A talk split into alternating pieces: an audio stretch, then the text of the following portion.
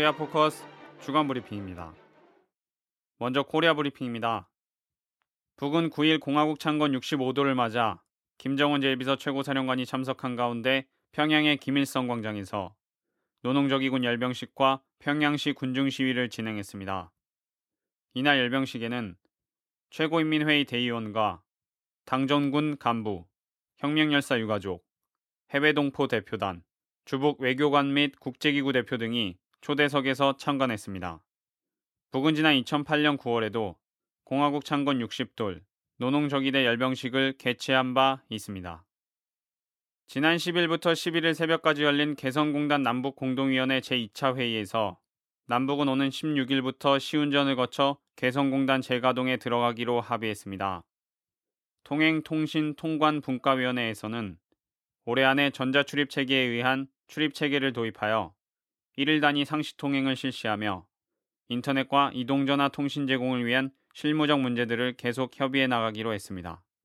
국제경제력 분과위원회에서는 남측 지역의 외국 기업과 외국 상공인을 대상으로 하는 투자 설명회를 10월 중 개성공단에서 개최하기로 했으며 출입 체류 분과위원회에서는 기업인들의 신변 안전과 안전한 출입을 보장하기 위한 제도 개선 문제, 위법 행위 발생 시 입회 조사 등과 관련해 부속 합의서 초안을 교환했으며 앞으로 계속 협의 해결해 나가기로 했습니다. 계속해서 기업들의 피해 보상 및 관련 문제들을 협의하고 기업들이 개성공단에서 납부하는 2013년 세금을 면제하고 올해 4월부터 발생한 북측 근로자들의 임금 정산은 중앙특구개발지도 총국과 개성공업지구관리위원회가 협의해 처리하기로 했습니다. 12일 북노동신문은 우리 공화국은 세계 자주화 위협 실현의 강력한 성세라는 제목의 정세론 해설을 발표했습니다. 신문은 우리 공화국의 65년간의 역사는 인류 자주 위협 수행에서 세계사적 변혁을 이룩한 의의 깊은 나날이었다고 평가하고 공화국은 자주의 성세로서 진보적 인류의 반제 투쟁을 주도하고 있다고 밝혔습니다. 이어 우리 공화국은 평화의 성세로서 미제의 침략 책동을 짓부시고 세계의 평화와 안전을 수호하는 데 커다란 기여를 하고 있다고 전했습니다. 그러면서 오늘 자주와 평화를 지향하는 세계 진보적 인류가 선군 정치를 따라 배우는 것은 우리 당의 총대 중시 사상의 정당성과 과학성, 생활력의 뚜렷한 과시로 된다고 설명했습니다. 계속해서 20세기 말엽 세계 사회주의 위협이 곡절을 겪을 때 세계 사회주의 운동에 재생의 빛을 주고 활력을 주어주신 분은 김정일 동지라고 밝혔습니다. 북노동신문은 같은 날 12일 논설을 통해 김일성 김정일주의를 강조했습니다. 논설은 먼저 김정은 동지께서 온 사회의 김일성 김정일주의화를 우리 당의 최고 강령으로 선포하신 때로부터 1년 반도 안 되지만 우리 혁명 실천에서는 10년, 20년에 맞먹는 커다란 전변이 일어났다고 언급했습니다. 이는 주체혁명 위협과 선군혁명 위협을 계승 완성하는 데서 근본적인 의의를 가지는 역사적 사변이었다며 혁명 위협을 계승해 나가는 영도자가 이룩할 수 있는 최상 최대의 사상 이론적 공적이라고 평가했습니다. 또 김일성 김정일 주의는 본질에 있어서 인민대중 제일주의라며 김정은 제1비서가 혁명과 건설의 모든 사업에 숭고한 인민중시 사상과 인민사랑의 정신이 구현되도록 한 것을 강조했습니다. 이어서 남코리아 브리핑입니다. 10일 한결에는 최동욱 검찰총장 혼외 아들 의혹이 사실이 아님을 밝히는 임모 씨의 편지 내용을 보도했습니다. 혼외 아들 의혹과 관련된 아이의 어머니라고 밝힌 임모 씨는 편지에서 제 아이는 현재 검찰총장인 최동욱 씨와는 아무런 관계가 없는 아이라고 밝혔습니다. 또 최동욱으로 한 것에 대해서는 아이가 최동욱 씨와 같은 사람이 되었으면 좋겠다는 생각, 가게를 하면서 주변으로부터의 보호, 가게 주변에 있는 사람들에게 무시받지 않으려는 마음 때문에 이름을 함부로 빌려 썼다고 설명하고 만일 아이의 아버지가 그분이라면 당당히 양육비나 경제적인 도움을 청했을 것이라고 덧붙였습니다. 한편 민주당 박지원 의원은 라디오에 출연해 조선일보가 보도한 최동욱 검찰총장 혼외 자식설 출처로 정보원을 의심했습니다. 그는 지금 보도된 자료를 보면 개인 출입 기록이나 가족관계 등록부 이런 모든 일련의 서류들은 본인 아니면 발급받을 수 없는 서류라며 이걸 가질 수 있을 만한 기관이 어디겠느냐라고 할 때 국정원을 의심하고 있다고 말했습니다. 13일 오후 최동호 검찰총장이 전격 사퇴하자 사퇴 배경을 두고 논란이 증폭되고 있습니다. 지난 6일 조선일보가 그와 관련 혼의 아들설을 보도한 지 7일 만인 13일 오후 황교안 법무부 장관이 최 총장에 대한 감찰 지시를 내렸고 이 같은 사실이 언론에 나자 채 2시간도 지나지 않아 자진해서 사의를 표명한 것입니다. 최 총장의 이번 사태와 관련해 정보원 대선 개입 사건으로 청와대 의중과 어선은 최 총장을 컨트롤하기 위해 공안통들인 김기춘, 홍경식, 남재준 라인이 가동됐다는 게 대체적인 분석이며 이는 청와대에 허가 없이 이뤄질 수 있는 일이 아니라는 게 법조계와 청와대 주변의 시각입니다. 야권은 최 총장의 사퇴가 정보원 대선 개입 사건의 수사에 대한 집권 세력에 의한 보복 의혹을 제기하고 나섰습니다. 정보원으로부터 내란 음모 혐의를 받아 구속된 통합진보당 이석기 의원이 계속해서 묵비권을 행사하고 있습니다. 한편 법조계에서는 이 의원에 대한 여적죄 적용이 어렵다는 견해가 지배적입니다. 여적 음모는 적국과 합세에 대한민국의 항적할 모의를 꾸민 경우에 성립하지만 헌법상 북은 국가가 아닌 대한민국을 부정하는 반란단체로 보기 때문에 기존의 정부원이 국가보안법에 의거해 이 의원의 내란 음모 혐의를 적용하며 북을 반국가 단체로 규정한 것과 법률적으로 충돌합니다. 설사 내란 음모죄와 보안법 위반죄를 계속 적용한다 해도 내란 음모 혐의조차 입증할 증거가 부족해 법원을 설득하기 어렵다는 지적입니다. 지난 10일 민주노총 전 현직 간부와 노동운동가 231명은 서울 중구 민주노총 대회의실에서 기자회견을 열고 정보원의 내란 음모 수사와 국가보안법 폐지를 촉구하는 노동자 선언을 발표했습니다. 이들은 기자회견에서 노동자 민중의 거대한 투쟁과 내란으로 1% 가진 자들이 지배하는 세상을 변혁하길 원한다며 내란과 체제 전복을 꿈꾸는 우리도 처벌하라고 말했습니다. 이호동 민주노총 해고자 복직투쟁위원장은 국정원의 공안 탄압 적용 대상이 누구냐에 따라 분노를 달리할 수 없으며 국가보안법을 선별적으로 적용한다고 해서 누구도 열애자로 있을 수 없다며 노동자들 역시 그 탄압에 있어 예외일 수 없으며 공안 탄압은 단호하게 정면 대응해야 할 시대적 과제라고 강조했습니다.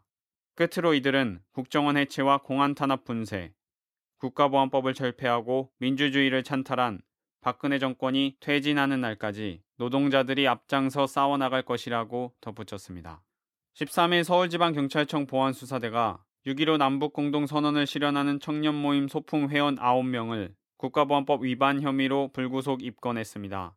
경찰은 이적 표현물을 제작 배포했다고 주장하고 이들이 한국대학 총학생회 연합 출신으로 졸업 후에도 주체사상을 지도이념으로 하는 조직 내부 문건을 채택하는 등 궁극적으로 북한식 사회주의 건설을 추구했다고 보고 있습니다. 또 수사당국은 6.15 소풍의 결성 시기와 구성원, 활동 내용에서 이석기 의원이 만든 R5와 여러 유사점이 있다며 소풍과 R5와의 연계성 여부를 파악 중인 것으로 알려졌습니다.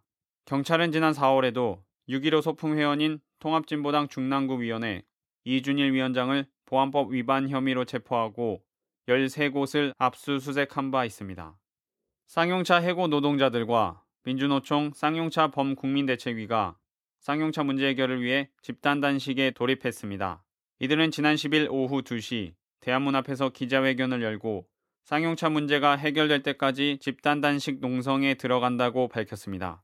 쌍용차 지부 김득중 수석부 지부장은 3천여 명의 정리해고, 77일간 공장 점거 파업 투쟁, 24명의 죽음, 224억 7천만 원의 손배가 압류, 그리고 5년여간의 투쟁, 반백의 노동자가 40일간의 단식, 인간의 한계를 넘나드는 15만 4천 볼트가 흐르는 고공농성 171일 등 그렇게 쌍용차 노동자들은 길거리에서 지난 5년간 버텨왔다면서 해고자로 산다는 것이 정말 힘들고 때론 두렵지만 그때마다 지지하고 함께 연대하고 함께 지켜냈던 많은 노동자들과 시민들이 있었기 때문에 버틸 수 있었다고 말했습니다. 쌍용차 지부 김득중 수석부 지부장을 비롯한 해고 노동자들 7명과 노동시민사회단체 5명 등 12명이 기자회견을 끝나고 나서 24명의 희생자 영정에 분양을 한 후 단식 농성에 들어갔습니다. 참여연대 한국진보연대 등 284개 시민사회단체로 구성된 국정원 시국회의는 13일 서울광장에서 범국민 촛불 집회를 열고 국정원장을 해임하고 국정원을 개혁하라고 촉구했습니다. 이날 집회에는 총 3만여 명의 시민들이 참가했으며 국정원 댓글 사건 진상규명을 위한 특별검사제 도입, 국정원장 해임과 국정원 개혁 등을 요구했습니다. 박서군 한국진보연대 공동대표는 오늘 황교안 법무부 장관의 감찰 지시에 최동호 검찰총장이 사임한 일이 있었다라며 황교안 장관은 국정원 댓글 사건 수사 당시 원세훈 전 국정원장과 김용판 전 서울경찰청장을 기소하지 못하도록 방해했던 인물이라고 말했습니다. 한편 연세대 교수들은 같은 날 시국 선언문을 내고 박근혜 대통령은 국가정보원 대선 개입 사태를 외면한 것을 국민에게 사과하고 국정원 사태를 조사해 관련자를 처벌하라고 촉구했습니다. 전두환 전 대통령 일가가 미납 추징금 1672억 원을 10일 납부하겠다고 밝혔습니다. 전 씨 일가는 이날 전 전 대통령 부부의 연희동 사저를 포함해 추징금으로 납부할 1,703억 상당의 주요 재산 목록을 발표했습니다. 전 전 대통령 부부 90억, 전재국 558억, 전재용 560억, 전효선 25억, 전재만 200억, 전재만의 장인 이희상 동아원 회장 275억을 분담하기로 했습니다. 장남 전재국은 대국민 사과 성명을 통해 추징금 환수 문제에 관련해 그간 국민 여러분께 심려를 끼쳐드린 데 대해 저희 가족 모두를 대표해서 머리 숙여 사죄 드린다고 말했습니다. 한겨레는 전 전 대통령의 추징금으로 선고된 2205억 원에 대해 민사소송에서 적용되는 연 5%의 법정 이자율로 계산하면 대통령직 퇴임 이후 25년간 이자 수익만 2,700여억 원에 이른다고 보도했습니다. 데니스 로드맨이 2016년 리우데자네이루 올림픽 북코리아 농구대표팀 지도를 맡을 것이라고 밝혔습니다. 외신에 따르면 9일 미국 뉴욕시 기자회견에서 로드맨은 북농구 대표팀을 훈련시킬 것이라고 말했습니다. 또 USA 투데이는 데니스 로드맨이 NBA 올스타 팀을 북코리아에 데려가고 싶어 한다며 로드맨이 김 제1비서에게 뉴욕 닉스 경기를 보러 오라고 하자 그가 재미있겠다고 답했다고 전했습니다. 또 로드맨은 가디언과 인터뷰에서 난 그들의 아기 주애를 안아보고 리 여사와도 이야기했다며 그는 좋은 아빠이고 예쁜 가족이라고 말했습니다. 이어 그는 김정은 제1비서가 12월에 또 보자고 말했다고 전했습니다.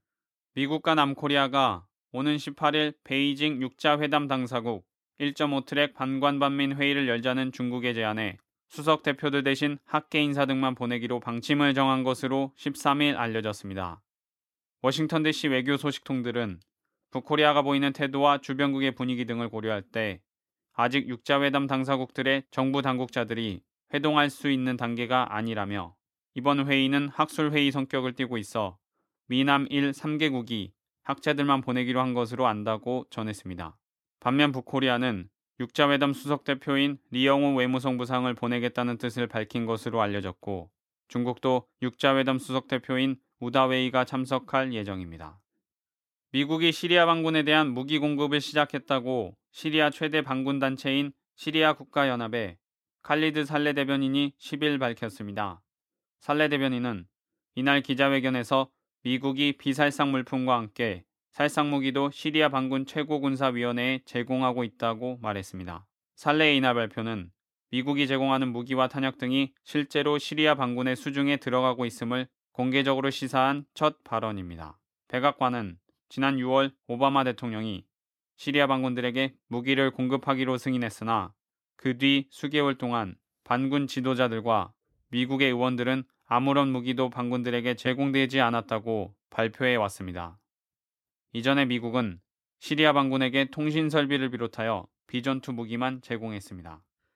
14일 미국의 존 케리 국무장관과 러시아의 세르게이 라브로프 외무장관이 12일부터 스위스 제네바에서 진행된 시리아 화학무기 사태에 대한 논의를 끝내고 화학무기 해체안의 기본 틀에 합의했습니다.